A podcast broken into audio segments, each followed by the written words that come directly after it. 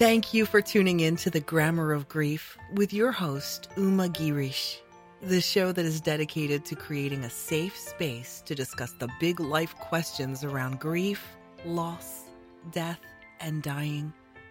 Now, here's your host, Uma Girish. Hello, my friend. Thank you for making the time to connect with me today.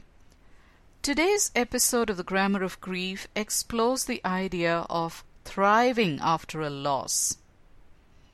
How is that even possible, you wonder? I hear you. If someone had spoken those words to me when my mother's death was fresh and my pain raw, I would have most likely wanted to smack them. Grief beats you down, and we need to make the time to grieve and moan but it is possible to get back up. Psychologist, writer, and innovator Jeff Warburton has spent 25 plus years studying love and loss. I had the opportunity to watch his TEDx talk titled The Adventure of Grief.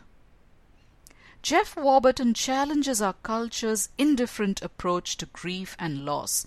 He combines Eastern wisdom traditions psychology, and common sense in his approach.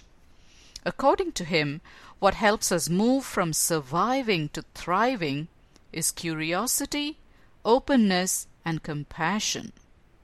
If we avoid death, how can we ever hope to understand it? If we never talk about it, much less wonder what death and dying are all about, how can we be open to it? Jeff Warburton says loss through bereavement can become an adventure instead of a problem to be solved. His understanding of the difference between surviving and thriving came from the experiences of his two grandmothers. The first grandmother had lost both her brothers in a world war and also a young husband. The second grandmother had lost two infants due to poor medical care as well as a husband who died of lung disease working in a coal mine.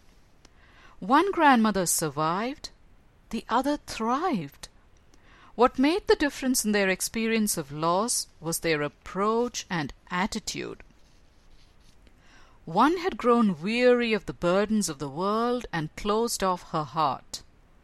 The other embraced loss as part of life and continued to engage with life.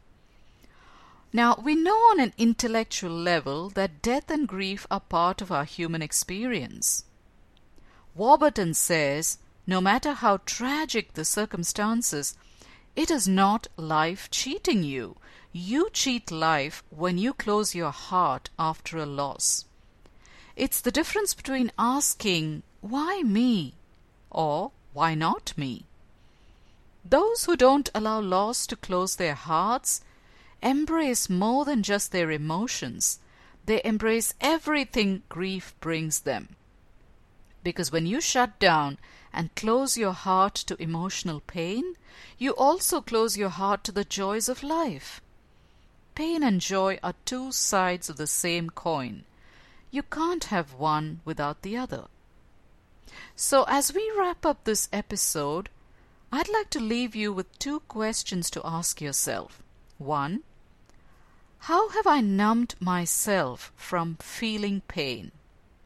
And two, what is one thing I can do to open my heart a little wider today? Do take a moment to check out my books on Amazon. The first one is called Understanding Death 10 Ways to Inner Peace for the Grieving. My transformational memoir published by Hay House is called Losing Amma Finding Home, a memoir about love, loss, and life's detours. This book is set partially in India and partially in the US and chronicles the journey, the transformational shift I experienced following my mother's death in India at the age of 68.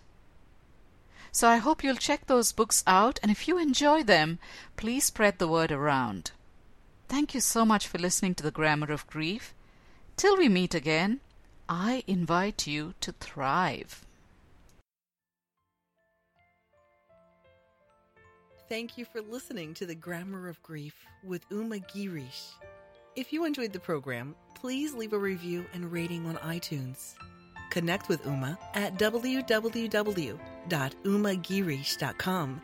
That's U M A G I R I S H.com for grief guidance and inspiration.